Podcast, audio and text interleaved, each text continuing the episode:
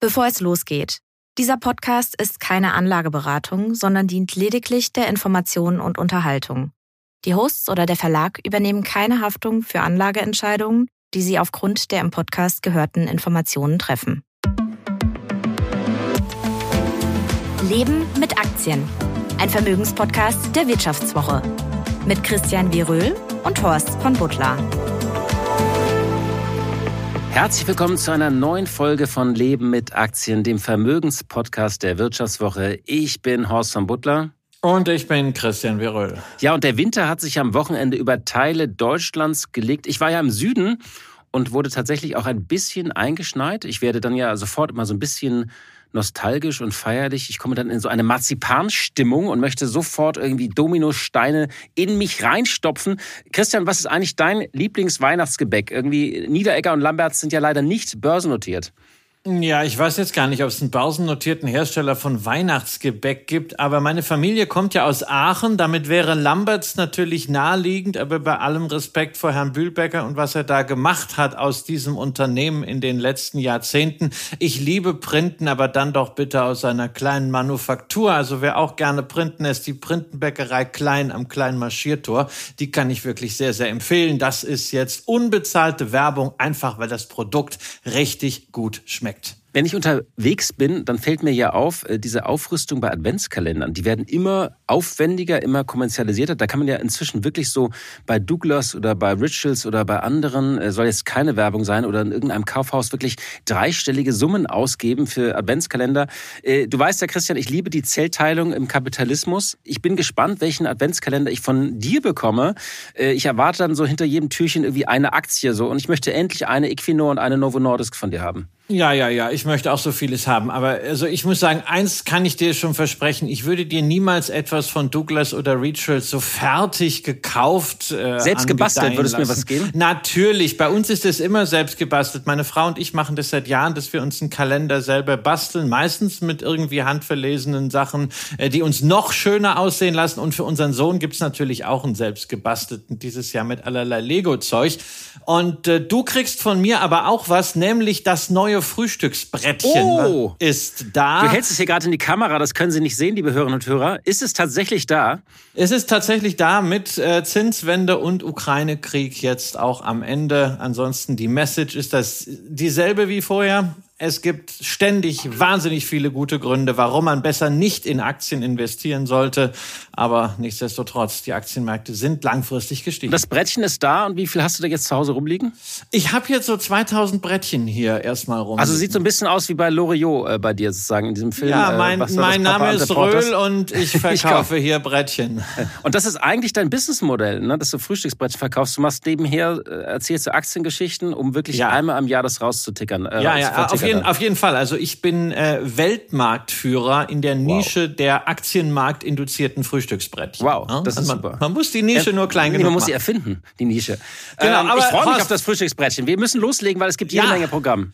Wir haben jede Menge Themen, ja. Auch wenn wir dieses Budgetchaos hier in Berlin heute außen vor lassen. Denn alles, was wir letzte Woche gesagt hatten, ist ja eingetreten. Ne? Dieser Wirtschaftsstabilisierungsfonds WSF ist auch vom Karlsruher Urteil betroffen. Es braucht einen Nachtragshaushalt Haushalt, für den der Bundestag die Schuldenbremse aushebeln und eine Notlage feststellen muss.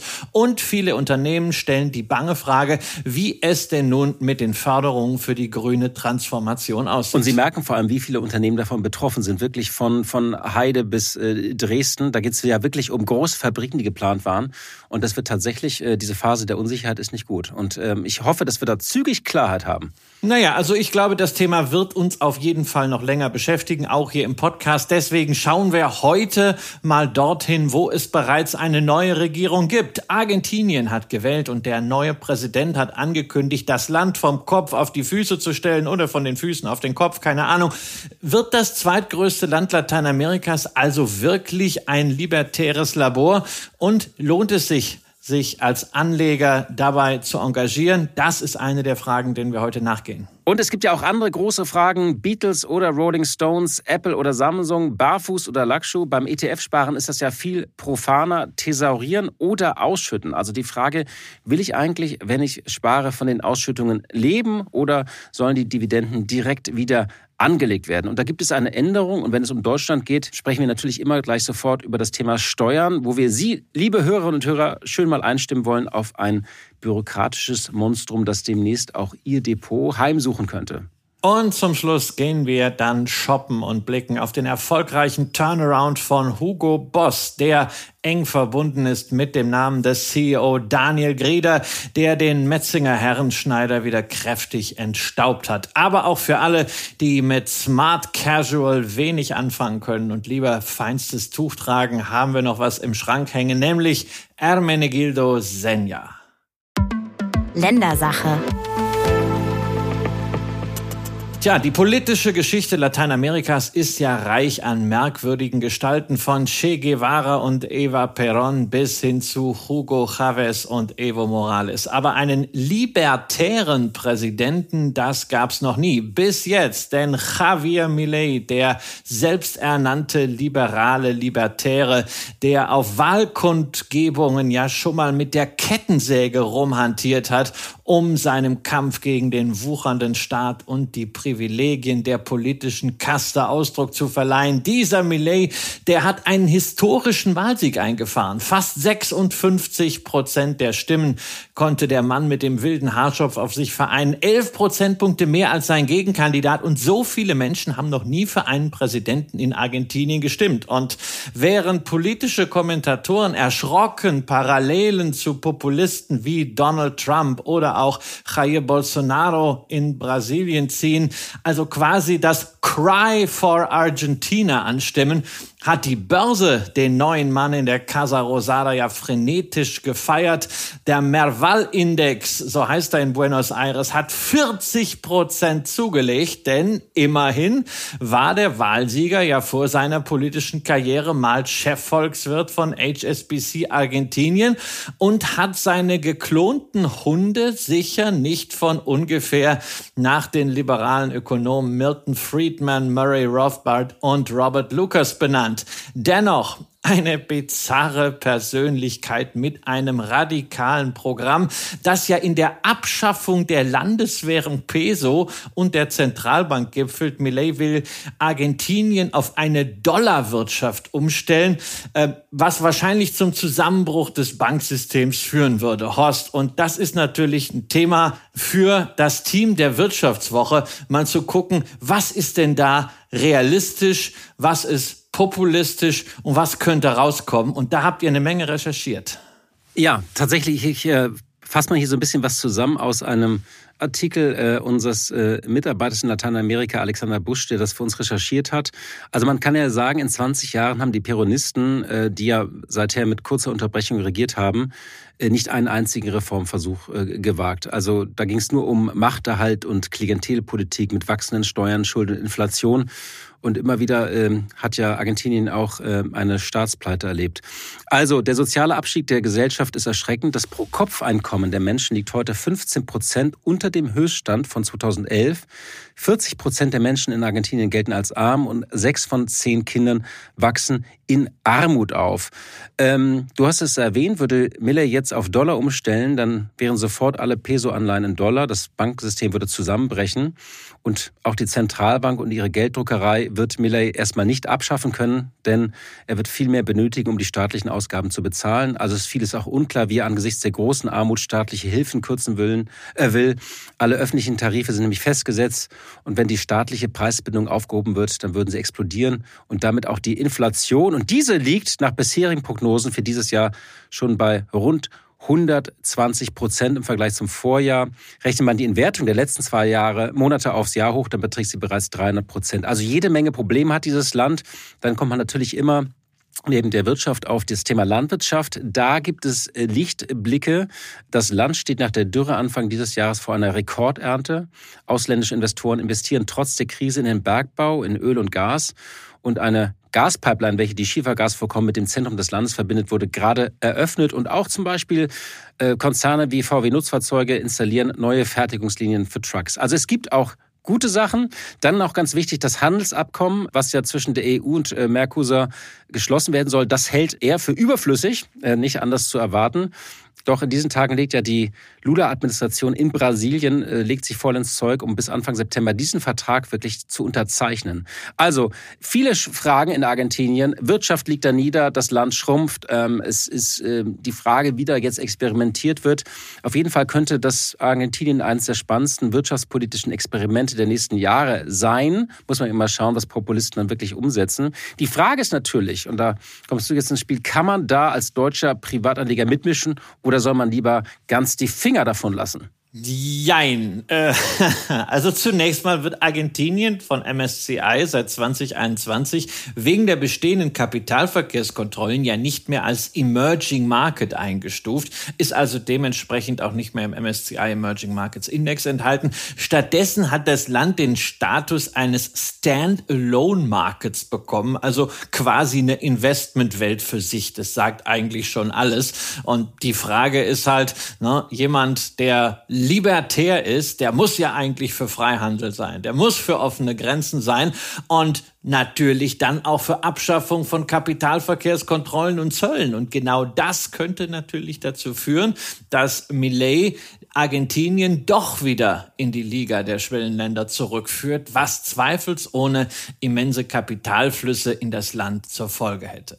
Ähm, natürlich gibt's auf jeden Fall immer noch einen MSCI Argentina Index, egal wie das Land klassifiziert ist. Und obwohl Argentinien, das ja bis zur Machtübernahme Perons Mitte des letzten Jahrhunderts zu den wohlhabendsten Volkswirtschaften der Welt gezählt hat, ständig am Rand der Staatspleite laviert, inzwischen ja auch schon achtmal bankrott gegangen ist. Also obwohl das eigentlich ziemlich verloddert ist, kann die Performance argentinischer Aktien sich selbst in US-Dollar sehen lassen. Denn inklusive reinvestierter Dividenden ging es in den letzten zehn Jahren schon vor der Millet-Rallye um mehr als 100 Prozent nach oben, während der MSCI Emerging Markets auf Dollarbasis bloß 30 Prozent zugelegt hat und seit Ende 1987 dem Startdatum aller MSCI-Schwellenländerindizes haben argentinische Aktien sich zugegeben mit monströser Volatilität, aber immerhin in US-Dollar mehr als verneunzigfacht,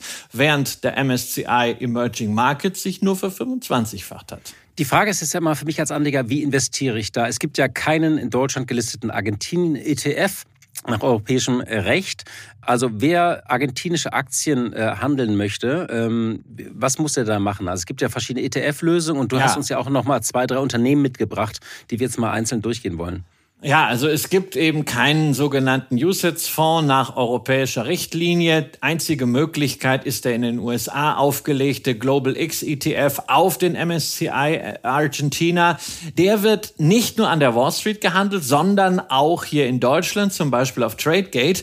Ob man den aber überhaupt kaufen kann, hängt davon ab, wie die Depotbank nun konkret diese Anlegerschutzrichtlinien rund um das Thema MIFID interpretiert. Und selbst wenn das klappt, kann es auch noch steuerliche Klippen geben mit Blick auf Fremdwährungsgewinne oder Nachweis der Aktienquote für Teilfeststellung. Klingt zu kompliziert für mich irgendwie. ja, und also für mich ist das alles No-Go. Das Leben ist generell schon kompliziert genug. Ich kaufe keine Non-Usage-Fonds und äh, wie überhaupt unsere Stammhörer sich ja denken können, dass ich zwar argentinisches Essen liebe, ne? schön viel Fleisch, aber bei Investmentabenteuern in der Pampa hört es dann doch auf aber wir können ja hier nicht nur und wollen hier nicht nur über Microsoft, Coca-Cola und Novo Nordics sprechen.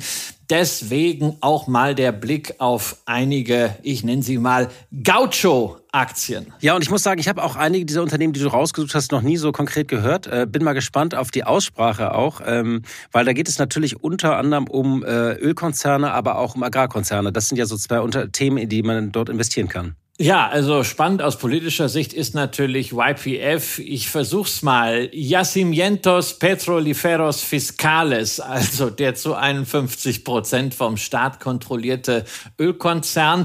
Dessen Aktien werden in New York und auch in Frankfurt gehandelt, allerdings nicht direkt, sondern wieder mit den berühmten Depository Receipts, also den aktienvertretenden Zertifikaten.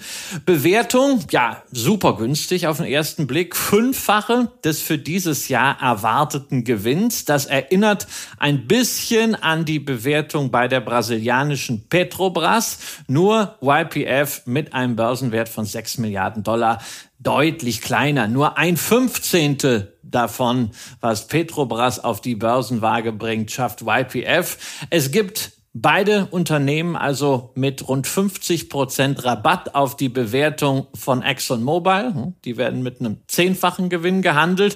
Das ist sozusagen die Prämie für die politischen Risiken.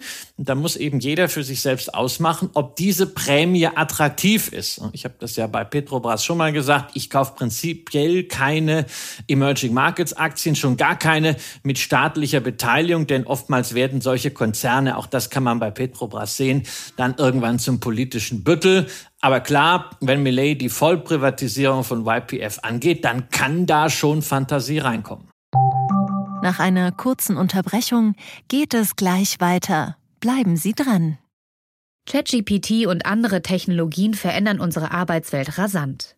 Bei der Veranstaltung Work in Progress diskutieren wir in der Handelsblatt Media Group die Zukunft des Arbeitsmarktes, HR-Trends, KI, mentale Gesundheit und neue Leadership-Perspektiven. Sei am 13. und 14. Juni in Düsseldorf oder virtuell dabei und melde dich jetzt an unter work-progress.de. Ebenfalls über diese äh, ADRs ist auch äh, handelbar Cresut. Das ist ähm, eine eher kleine, von den gesellschaftlichen Aktivitäten aber sehr breit aufgestellte Holding mit 500 Millionen Dollar Börsenwert. Die ist vor allem im Agribusiness tätig, also die betreibt wirklich Landwirtschaft, also dafür, was man so Argentinien auch als Klischee vor Augen hat, Weizen, Soja und Baumwolle bis zur Rinderzucht.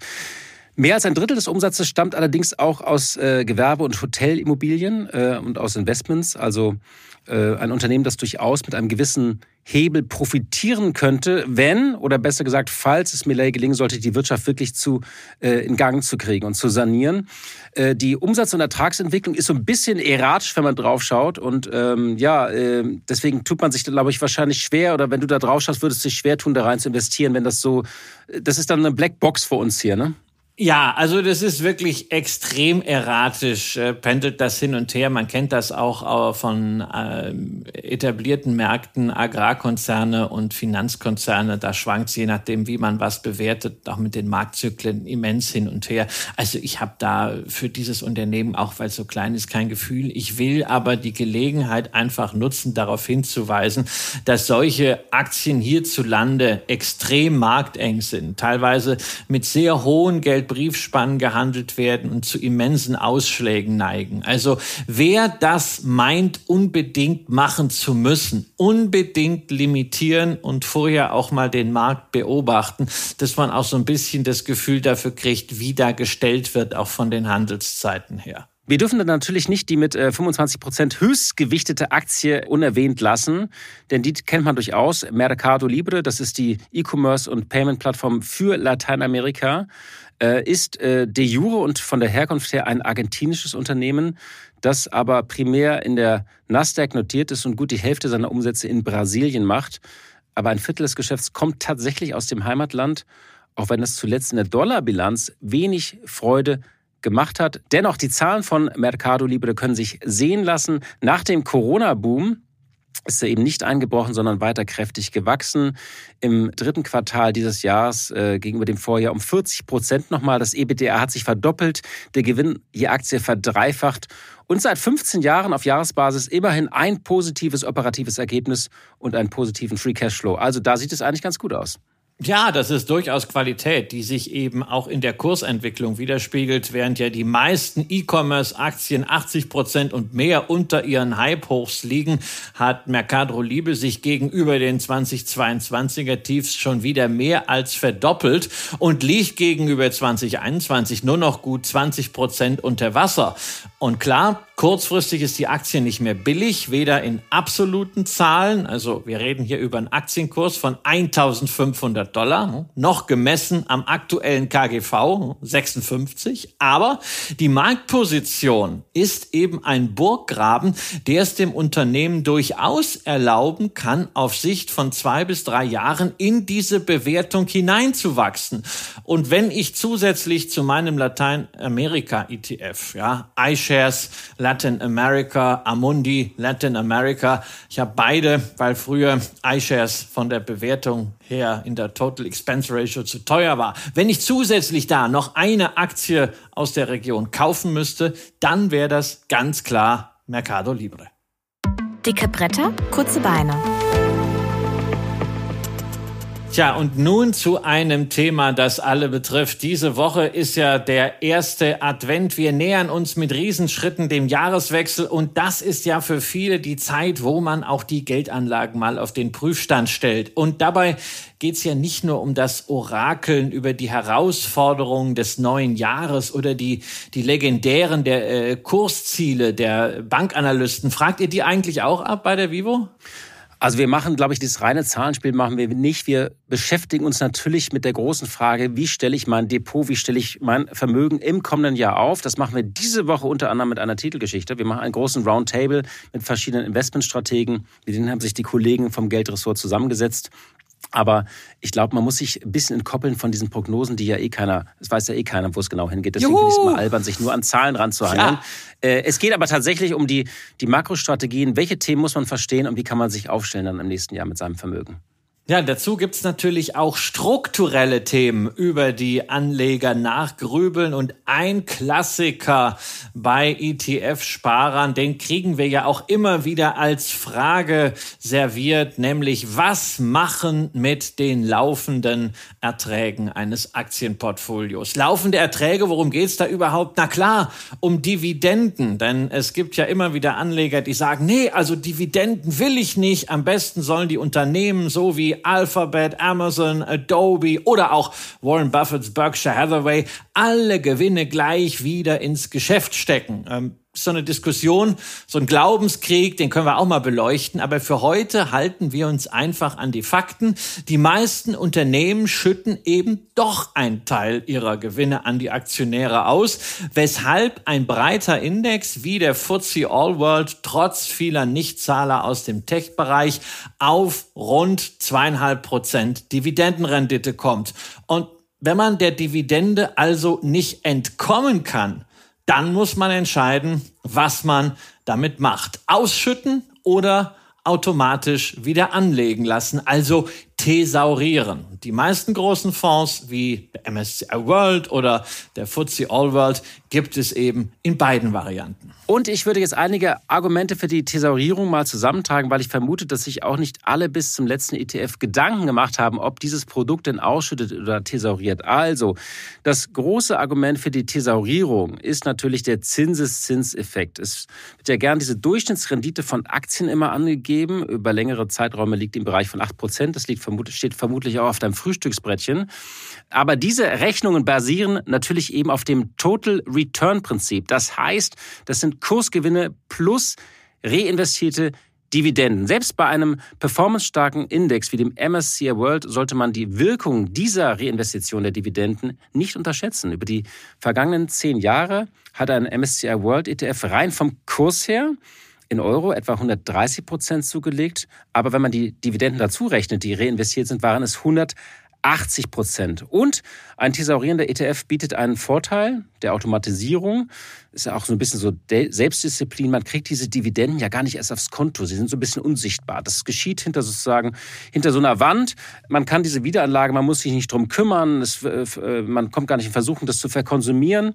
Und wird einfach praktisch in der Summe in den Fonds gesteckt, wieder in neue Aktien. Und man hat automatisch den maximalen Zinseszinseffekt soll ja laut Einstein das achte Weltwunder sein. Man weiß ja gar nicht, ob er das gesagt hat. Das sind die Argumente sozusagen für die Thesaurierung. Automatisch ja. und führt nicht in Versuchung. Ja, aber auch für ausschüttende Fonds gibt es natürlich gute Argumente allen vorweg die Psychologie. Denn diese Ausschüttung, egal ob sie nun jährlich, halbjährlich, vierteljährlich oder bei manchen Fonds sogar monatlich erfolgen, die sprechen schon den Belohnungseffekt im Gehirn an. Ne? Man spart jeden Monat, verzichtet auf Konsum, um ein ETF-Portfolio aufzubauen, zweifelt vielleicht auch manchmal. Und da ist es doch schön, wenn man von Zeit zu Zeit aus eben diesem Portfolio eine Überweisung bekommt, die einem das Gefühl gibt, dass das Sparen Sparen schon einen Sinn hat. Und das Ach so ein Taschengeld für Studenten? Ne? Ja, das ist halt auch gerade in schwierigen Zeiten, wenn die Kurse sinken, die Stimmung allgemein schlecht ist, so eine Art Motivationsstütze, um weiter durchzuhalten. Ja, ist so ein bisschen so,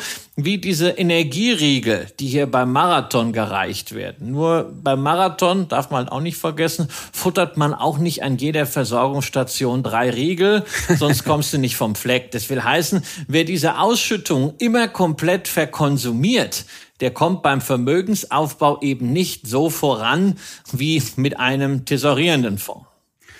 Die Frage ist, will man vielleicht auch gar nicht, denn irgendwann ist der Vermögensaufbau ja auch abgeschlossen und man kommt dann in die Situation, wo man nicht, äh, nicht vom Vermögen lebt, aber zumindest äh, bisschen was von dem Vermögen verleben möchte. Also äh, man kriegt dann immer etwas und sagt, ich will jetzt gar nicht mehr ansparen. Ähm, das wird ja auch viele betreffen. Man sagt, ab wann muss ich das vielleicht sogar auch umschichten oder wann muss ich vielleicht meine Sparpläne ändern, dass ich sage, ich habe jetzt die ersten 15 Jahre in thesaurierende Fonds gespart, die, letzten, die nächsten 15 Jahre mache ich in ausschüttende. Das ist dann ja so die Frage, ob es da so einen Wende- oder Scheitelpunkt gibt in, im eigenen Vermögensaufbau. Ja, den kann es durchaus geben, denn die Ausschüttungen sind einfach Souveränität. Ne? Wer sich die Erträge auszahlen lässt, der kann und muss wohlgemerkt selbst entscheiden, was man damit zu welchen Teilen macht. Ne? Drei Möglichkeiten. Entweder in denselben ETF reinvestieren. War ja früher immer ein Problem wegen der Mindestprovision der Banken, aber mit einem Neo-Broker-Account ist das ja kein Thema mehr. Zweitens, in anderen ETF investieren. Ja, damit hat man so eine finanzielle Masse für dieses Rebalancing oder natürlich auch eine kleine Startposition für eine Cashquote, wenn man sie denn haben will. In der Vermögensaufbauphase ist es ja eigentlich kontraproduktiv, macht also nur Sinn, wenn man mit dem Geld was anderes vorhat, wobei beim dritten Aspekt der Souveränität wäre, ne? denn da, die Möglichkeit hat man ja auch, einfach verleben, entweder weil man es muss oder weil man es eben möchte. Und wir leben ja nicht nur zum Sparen. Halten wir also fest, thesaurieren oder ausschütten ist auch eine Frage des, des Geschmacks, der persönlichen Situation. Also ist man noch in der Vermögensaufbauphase, will man davon auch ein bisschen leben, schätzt man Selbstdisziplin oder sagt man, nein, ich möchte so viel wie möglich in den Aktienmarkt stecken und möchte gar nicht wissen, was da ausgeschüttet wird. Jetzt kommt aber eine steuerliche Frage hinzu und die ist sehr wichtig und deswegen wollen wir sie mal erklären. Das ist so ein bisschen kompliziert. Es geht um ein paar Zahlen, aber wir müssen da äh, einmal durch, wie es so schön heißt. Ja, wobei das eigentlich schon mal ganz positiv ist, denn thesaurierend oder ausschüttend ist eben keine steuerliche Frage. Das gern gehörte Argument, ne, so, wenn ich mir meine Dividenden nicht auszahlen lasse, muss ich sie nicht versteuern und folglich knabbert auch der Fiskus nicht meinen Zinseszinseffekt an. Das gilt eben zumindest für deutsche Privatanleger spätestens seit 2018 nicht mehr. Da wurde nämlich die steuerliche Gleichstellung von ausschüttenden, thesaurierenden Fonds hergestellt und zwar durch die sogenannte Vorabpauschale. Ein wichtiges Wort sollte man sich merken ziemlich deutsches Wort für ein ziemlich schändliches Unterfangen, denn während man ja für gewöhnlich Erträge nur versteuern muss, wenn sie tatsächlich cashwirksam aufs Konto geflossen sind, ist die Vorabpauschale eine Steuer auf Buchgewinne. Aber die hat man irgendwie nicht wahrgenommen, so als Anleger, ne, die vergangenen Jahre. Also ich habe. Nee, denn die Referenz für diese Steuer ist das allgemeine Zinsniveau. Und die Zinsen sind ja jahrelang bei Null oder sogar negativ gewesen, weshalb die Vorabpauschale zwar existierte, aber nicht erhoben wurde. Genau, und das ist passé. Für das Jahr 2023 liegt der für diese Vorabpauschale maßgebliche Basiszins, der immer zum Jahresanfang von der Deutschen Bundesbank auf Basis des Investmentsteuergesetzes festgestellt wird, der liegt bei 2,5 5 Prozent. Das Thema kommt also Anfang kommendes Jahres auf die Agenda, also in wenigen Wochen. Und damit Anleger sich nicht wundern, wenn sie plötzlich auf Gewinne, die nur auf dem Papier stehen, Steuern zahlen müssen, wollen wir hier so einen kleinen Überblick geben, worum es geht. Wobei wir sagen müssen, das ist hier keine Steuerberatung. Trotzdem ist es, glaube ich, wichtig für alle Sparer. Deswegen greifen wir das Thema hier auf. Ja, also ganz wichtig zunächst mal, erhoben wird diese Vorabpauschale nur auf Fonds und ETFs, die auf Jahresbasis im Gewinn liegen. Also wer Themenfonds auf erneuerbare Energien, iShares Clean Energy im Portfolio hat, ist wenigstens an dieser Stelle mal fein raus. Weil Hauptsache, man hat aufs falsche Pferd gesetzt, da muss man keine ja, Steuern zahlen. Genau, das ist immer so. Ne? Ich sag's immer, ich zahle gern Steuern, weil das heißt, ich habe Geld verdient. Aber ne, also breit gestreute ETFs, MSCI World und so weiter liegen ja allesamt substanziell im Plus auf Jahressicht. Das wird sich auch bis zum 31.12. wahrscheinlich nicht mehr ändern, sodass die Vorabpauschale hier tatsächlich einschlägig ist. Und aus dem ETF-Wert zum Jahresanfang 2023, dann diesen Basiszins von 2,55 Prozent, den du erwähnt hast, und dem Faktor 0,7, der ist im Gesetz so festgelegt, ergibt sich dann der sogenannte Basisertrag. Beispiel dazu, wenn die ETF-Anteile Jahresanfang mit 10.000 Euro im Depot standen, dann liegt dieser Basisertrag eben bei 10.000 mal 2,55 Prozent mal 0,7, also 178 Euro. Euro. Wie gesagt, immer unter der Bedingung, dass der Fonds auf Jahressicht im Plus liegt. Und von diesem Basisertrag werden nun die während des Jahres erhaltenen Ausschüttungen abgezogen. Und weil bei den meisten ausschüttenden ETF mehr herausgekommen ist als dieser Basisertrag, fallen diese dann an dieser Stelle raus. Und das ist auch richtig so, denn die Ausschüttungen sind ja schon bei der Gutschrift versteuert worden. Und es ist ja nur recht und billig, dass keine Doppelbesteuerung stattfindet. So, wenn Sie jetzt noch nicht schwindlig geworden sind, dann ja. rechnen wir mal ganz kurz weiter, was das konkret bedeuten könnte. Ja, also zunächst heißt es mal, also wenn man einen ausschüttenden ETF hat, dann ist dieses Thema Vorabpauschale in diesem Jahr höchstwahrscheinlich überhaupt nicht relevant. Bei thesaurierenden ETFs hingegen bleibt der Basisertrag eben die Bemessungsgrundlage für die Steuer. Allerdings wegen äh, dieser sogenannten Teilfreistellung von Erträgen, die in Aktienfonds äh, nämlich bei 30 Prozent liegt, werden nur 70 Prozent der Erträge mit Kapitalertragssteuer, Soli und gegebenenfalls Kirchensteuer belegt. Und gehen wir wieder in unser Beispiel. 10.000 Euro im MSCI World, Basisertrag von 178,50. Die finale Bemessungsgrundlage sind 70 Prozent davon, also 124,95. Davon gehen nun, wenn man nicht in der Kirche ist, 26,375 Prozent an den Fiskus, also aufgerundet 32,96 Euro. Das ist die Steuerschuld. Und die werden dann Anfang kommenden Jahres auch wirklich automatisch von der Depotbank abgebucht, außer man hat natürlich einen Freistellungsauftrag äh, gestellt, äh, denn der Sparerpauschbetrag von 1000 Euro gilt natürlich auch für diese fiktiven Gewinne aus der Vorpauschale. Insofern sollten alle, das wäre unser Rat, nochmal checken, ob der Freistellungsauftrag aktiv ist, ob er auch gut verteilt ist. Manche haben ja auch verschiedene Depots und wenn das schon ausgeschöpft ist, dann sollte man so unbedingt ein bisschen Liquidität vorhalten. Also rund 35 Euro je 10.000 Euro Depotvolumen in thesaurierenden Fonds äh, vorhalten. Da ist man auf der sicheren Seite. Sonst rutscht das Konto ins Minus und dann gibt es furchtbare Dispozinsen. Also klingt alles ein bisschen kompliziert. Könntest du mir das auch noch mal alles auf dein Frühstücksbrettchen äh, drucken, auf so ein Steuerbrettchen? Ja, das ist natürlich harter Tobak und das wird Anfang nächsten Jahres auch noch für einiges an Aufregung sorgen. Aber wir wollten halt die Hörerinnen und Hörer schon mal vorbereiten und bevor sich jetzt auch auch Protestrecht gegen eine Steuer auf fiktive Erträge, auf Buchgewinne, die ja schon in einem Jahr wieder weg sein könnten. Ganz so schlimm ist's nicht, denn alle gezahlten Vorabpauschalen werden bei einem späteren Verkauf der Fondsanteile auf die Steuerschuld angerechnet. Das ist natürlich wirklich auch gerade aus Sicht der Banken von der IT her ein bürokratisches Monstrum. Aber es hilft ja nichts. Wir können jetzt zetern, es wird davon nicht weggehen. Wir können nur das Positive sehen. Ob tesorierend oder ausschüttend ist ausnahmsweise mal nicht primär eine steuerliche Frage, sondern es geht wirklich um die persönlichen Wünsche und Ziele. Aber sie ist eben liquiditätswirksam. Das ist eben neu. Man muss ein bisschen Liquidität vorhalten, um das bezahlen zu können. Das muss man, glaube ich, wenn jemand feste Sparraten hat und damit auch eng kalkuliert, das muss man im Kopf haben. Ja, es wird also ein bisschen komplizierter. Ich hoffe nur, steht das denn alles automatisch auf meiner Jahressteuerbescheinigung trotzdem? Das wird auf deinen Abrechnungen zur Vorabpauschale stehen. Du kriegst über jeden Fonds, für den Vorabpauschale abgeführt wird, eine eigene Abrechnung dann. Ah, super, Und noch mehr Papiere einreichen noch, bei der Steuererklärung. Noch, nein, nein, nein, das ist nur für deine Unterlagen und äh, es wird am Ende in der Jahressteuerbescheinigung dann für das Jahr 2024 okay. natürlich auch drinstehen. Dann bin ich ja beruhigt. Aber jetzt gehen wir mal zu den schönen Themen und gehen wir einmal gemeinsam shoppen. Das liegt im Trend. Ja, Christian, ich glaube, wir müssen, ich brauche jetzt ein bisschen Entspannung. Ich gehe jetzt so gedanklich mit dir durch eine Fußgängerzone und äh, du hast ja öfters mal über Modefirmen gesprochen hier. Wir hatten ja schon mal das Thema Canada Goose und Montclair. Äh, Zeit für Winterjacken ist es. Du hast dich damals, glaube ich, äh, für die Italiener, also für Montclair entschieden und gegen Canada Goose. Äh, hast eine gute Wahl übrigens damit getroffen, kann ich so im Rückblick sagen. Denn wie stehen die Zahlen bei den beiden Marken?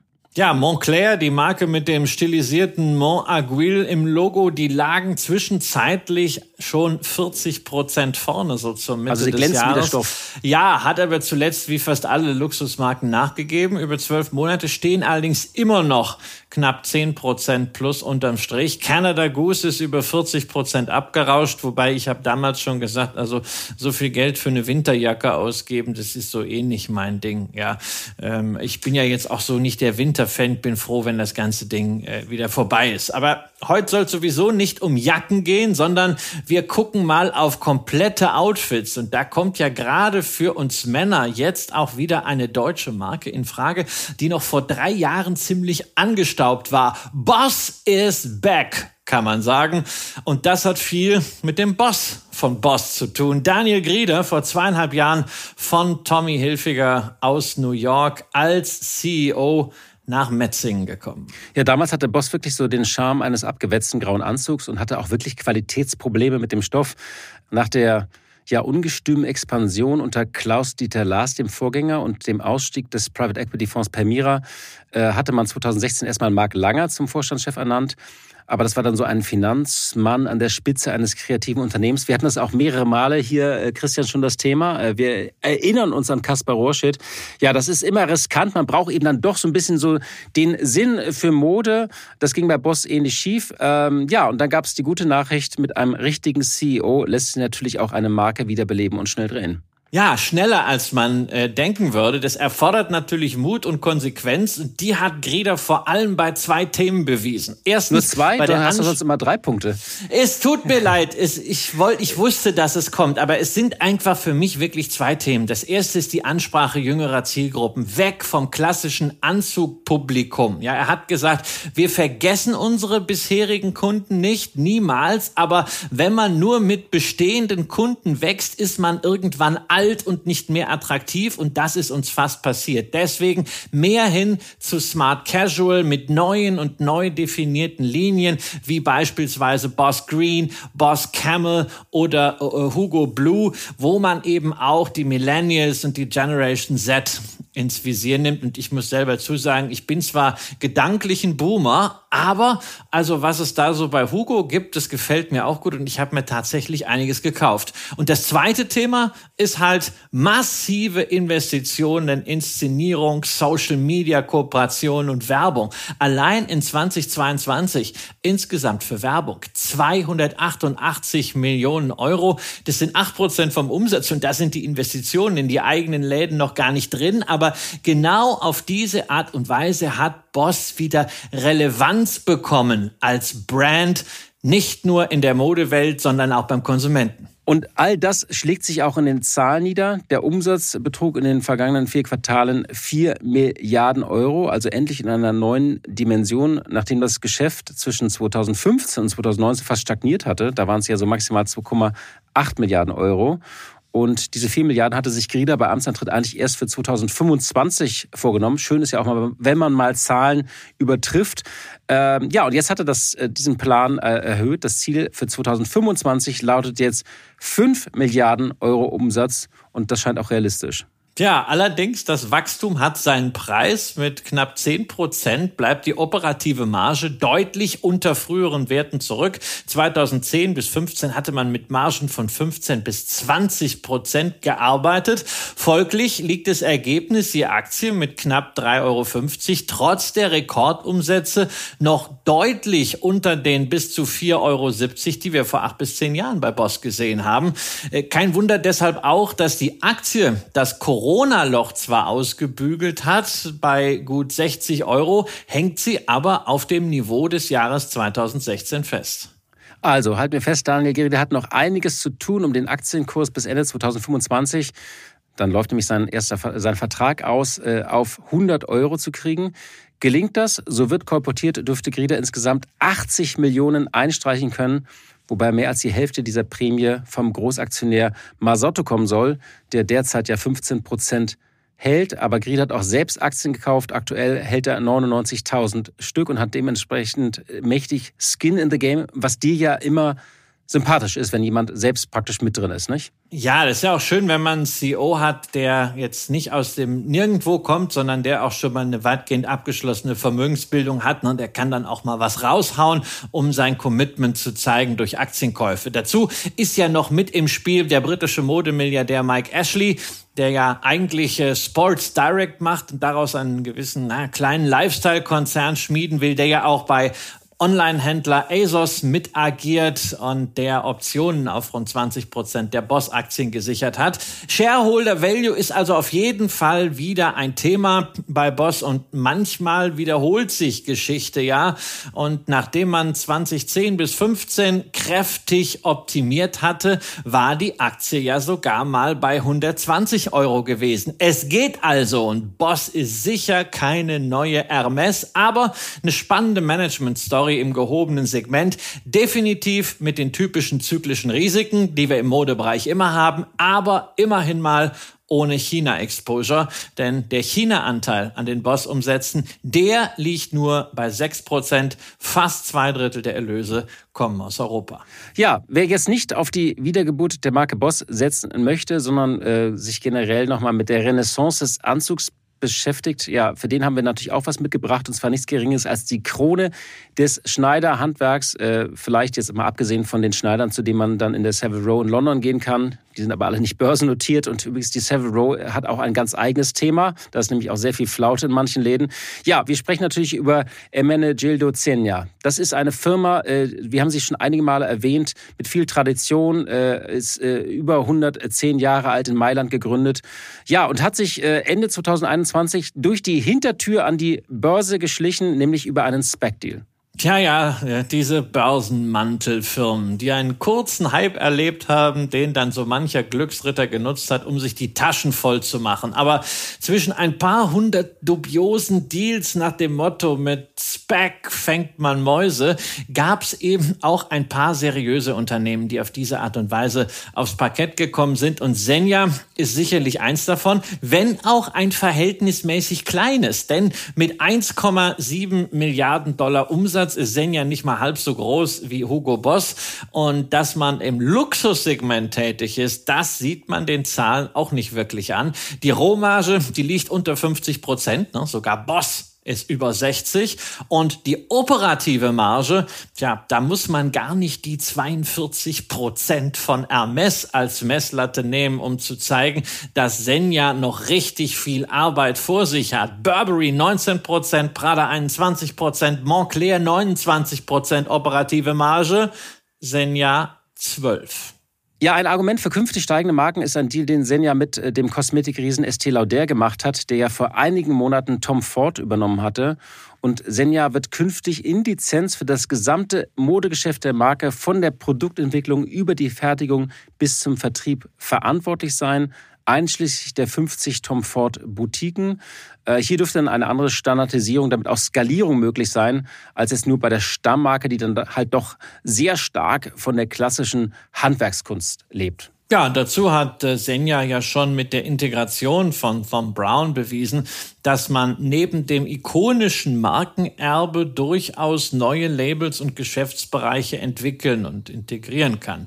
Ähm, die Enkel des legendären Gründers Ermenegildo Senja halten ja nach wie vor zwei Drittel der Aktien und besetzen obendrein die Schlüsselpositionen im Management. Die scheinen also durchaus in der Lage zu sein, Tradition und Expansion miteinander zu verbinden. Ist auch keine Selbstverständlichkeit.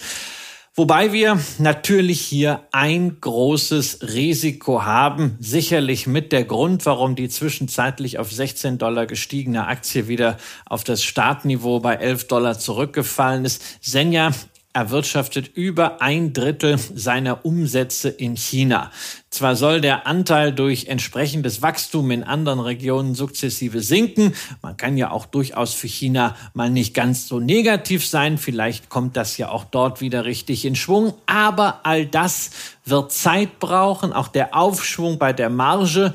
Und die muss man diesem Investment sowieso geben. Das ist eben das genaue Gegenteil von Fast Fashion. Es ist etwas, was für denjenigen in Frage kommt, der mit der Mode von Senja sowieso seine Berührungspunkte hat und der sich denkt, diese Qualität muss früher oder später, wenn sie nachhaltig gemanagt wird, auch zu steigendem Shareholder Value führen. Also welches feine Tuch legst du an und in welche Aktie legst du an, wenn ich mal so fragen darf? To sum up. Also in der Tat, für mich ist Ermenogildo Senja nichts. Ja, das äh, schaue ich mir gerne an, ist mir aber von der Marge zu weit von dem entfernt, was ich sehen möchte. Und ich habe hier ein paar Luxusaktien. Boss finde ich sehr, sehr spannend. Ich habe nach dem Amtsantritt von Grieder den ersten Schwung verpasst.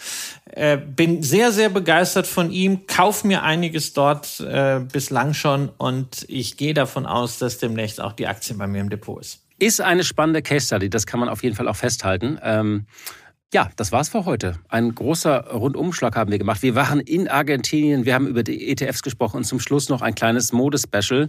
Ähm, liebe Hörerinnen und liebe Hörer, das war's für heute und für diese Woche. Machen Sie es gut und wir hören uns hoffentlich kommende Woche wieder. Leben mit Aktien. Ein Vermögenspodcast der Wirtschaftswoche.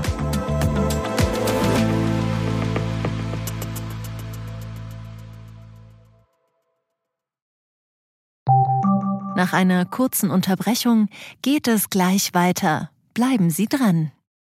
Soll ich jetzt Haus oder Wohnung kaufen? Wie sparen Erben Steuern? Bei solchen Fragen kann eine professionelle Zweitmeinung helfen. Die gibt es jetzt mit dem neuen Vivo Coach Newsletter.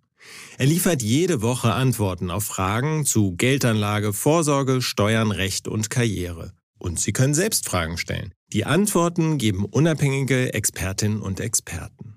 Abonnieren Sie den kostenlosen Newsletter jetzt unter vivo.de slash newsletter slash coach. Vivo Coach. Wissen, das sich auszahlt.